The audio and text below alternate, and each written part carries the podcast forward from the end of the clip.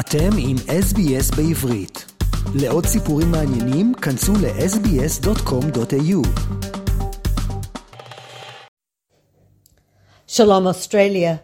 The IDF announced yesterday the deaths of six more soldiers killed during the fighting in the Gaza Strip, bringing the death toll in the ground offensive against Hamas to 57. Rocket fire from Gaza and from Lebanon has continued throughout the week. Due to the successes of the IDF ground incursion, the intensity of rocket fire from Gaza has diminished, but both on Friday and Shabbat sirens were sounded in the Tel Aviv area. Rockets continue to hit the area bordering Gaza, and another house was destroyed in the evacuated city of Sderot. The number of attacks from Hezbollah in the north has intensified, as has the IDF's airstrike response. The Hamas run Gaza Health Ministry claims that 11,500 people have been killed in Gaza since the start of the war, including at least 4,700 children and 3,000 women. The figures cannot be independently verified and do not distinguish between civilians and terrorists. They also do not differentiate between those killed by Israeli airstrikes or by failed Palestinian rocket launches. According to the current assessment of Israel's security establishment, the damage to the Gaza Strip caused by the fighting will take five years to repair. The estimated cost of the damage caused in Israel on one day, the 7th of October, is at least 3 billion shekels. Some 20 communities were destroyed, most burnt to the ground, including homes, infrastructures, roads, barns, and agricultural fields. The ongoing cost of the war is about 2.3 billion shekel a week. Bahrain's Crown Prince and Prime Minister Salman bin Hamad Al Khalifa on Friday described as intolerable the situation in Gaza and called on Hamas to immediately release the 239 hostages being held in the enclave. He said, I don't think any Arab leader has called on Hamas to do this, so it's time for straight talking. He proposed that Israel release the non combatant female and teenage prisoners currently in its jails in exchange for the hostages in Gaza. Khalifa said that the role of the US is indispensable in reaching a solution after the war. Supporting Khalifa, Brett McGurk, President Biden's main advisor on the Middle East, speaking in Bahrain yesterday, said that there will only be a significant pause in the Israeli Hamas war if hostages held by Hamas and other terror groups in Gaza are freed. He promised that the release of large numbers of hostages would result in a significant pause and a massive surge of humanitarian relief. During Thursday night's war cabinet meeting, Prime Minister Benjamin Netanyahu phoned US President Joe Biden and urged him to pressure Qatar's Emir Tamim bin Hamad Al Thani to expand the number of hostages included in the deal currently being negotiated by Doha between Israel and Hamas. It is believed that the proposed number is 50, but this does not cover, cover the number of children and elderly being held.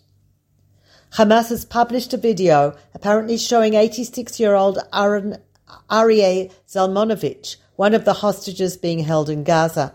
The footage raises concerns regarding his well being. Israeli media does not publish footage released by terrorist groups out of respect for the families of the abducted and, does, and doesn't want to participate in the psychological warfare being employed by Hamas and Palestinian Islamic Jihad. Zalmanovich was taken hostage from kibbutz Nir Oz on October 7th and has not been heard from since. Before being kidnapped, he managed to text one of his sons informing him that terrorists had infiltrated the kibbutz. He's one of the founding members of Nir Oz, bordering Gaza, working as a farmer there for decades.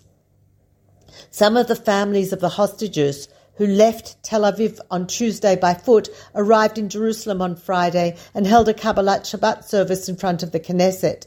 The majority arrived yesterday. German ambassador to Israel, Steffen Seibert, joined the marchers near Latrun on Friday and called for the unconditional release of all captives.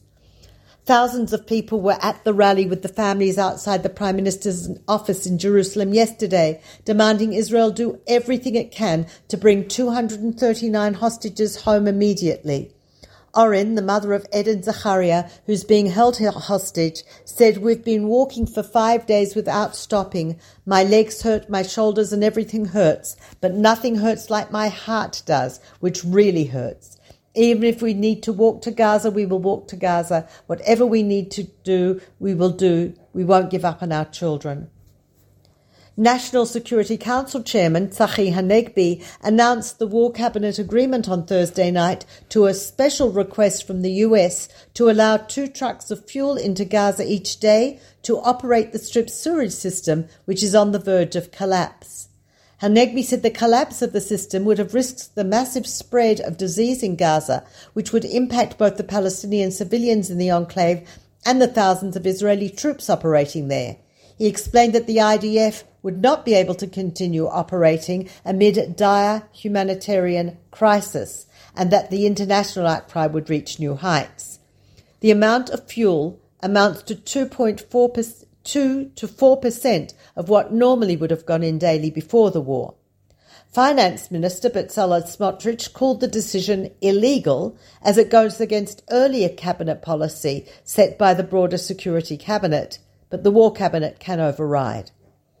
In addition to the truckloads of aid entering through Egypt, the IDF transferred over 6,000 litres of water and over 2,300 kilos of food to Shifa Hospital.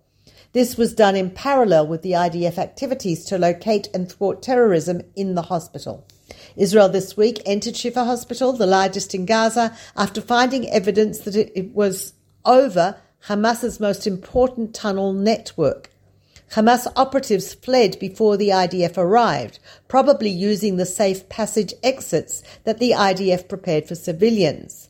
They left behind some weapons and computers showing plans for the 7th of October invasion. There was also evidence that hostages had been held in the hospital.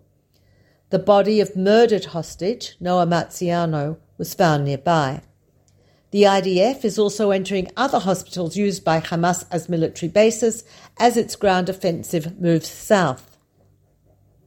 The IDF suspended a soldier who threw a stun grenade into a mosque in the Palestinian village of Budrus near Ramallah, while an imam inside began making the call to prayer on Friday. His action added to the tension between Israeli Jews and Palestinians at this sensitive time.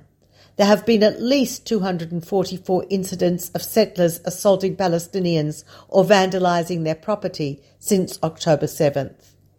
Earlier this week, 22 year old Amitzur Ben Yosef was put in administrative detention for four months on suspicion of posing a threat to either state security or public security. He's the second radical settler activist to be jailed since October 7th. The Health Ministry has asked the deans of Israel's medical schools to prepare to integrate Israelis studying medicine abroad who were called up for military duty during the war. It is estimated that some 200 such medical students are at risk of falling behind in their programs because their academic years abroad are already underway. The start of the year in Israel's institutions of higher learning has been delayed until at least late December. The ministry has offered to help the universities make adjustments to accommodate these students and to work with hospitals to arrange all necessary clinical placements for them. Health Ministry Director General Moshe Bar Siman Tov said the country has a moral duty towards medical students who received and responded to military call-ups and that integrating them into Israeli medical schools will be part of an ongoing effort to increase the places in the country's university for those wishing to pursue medical studies.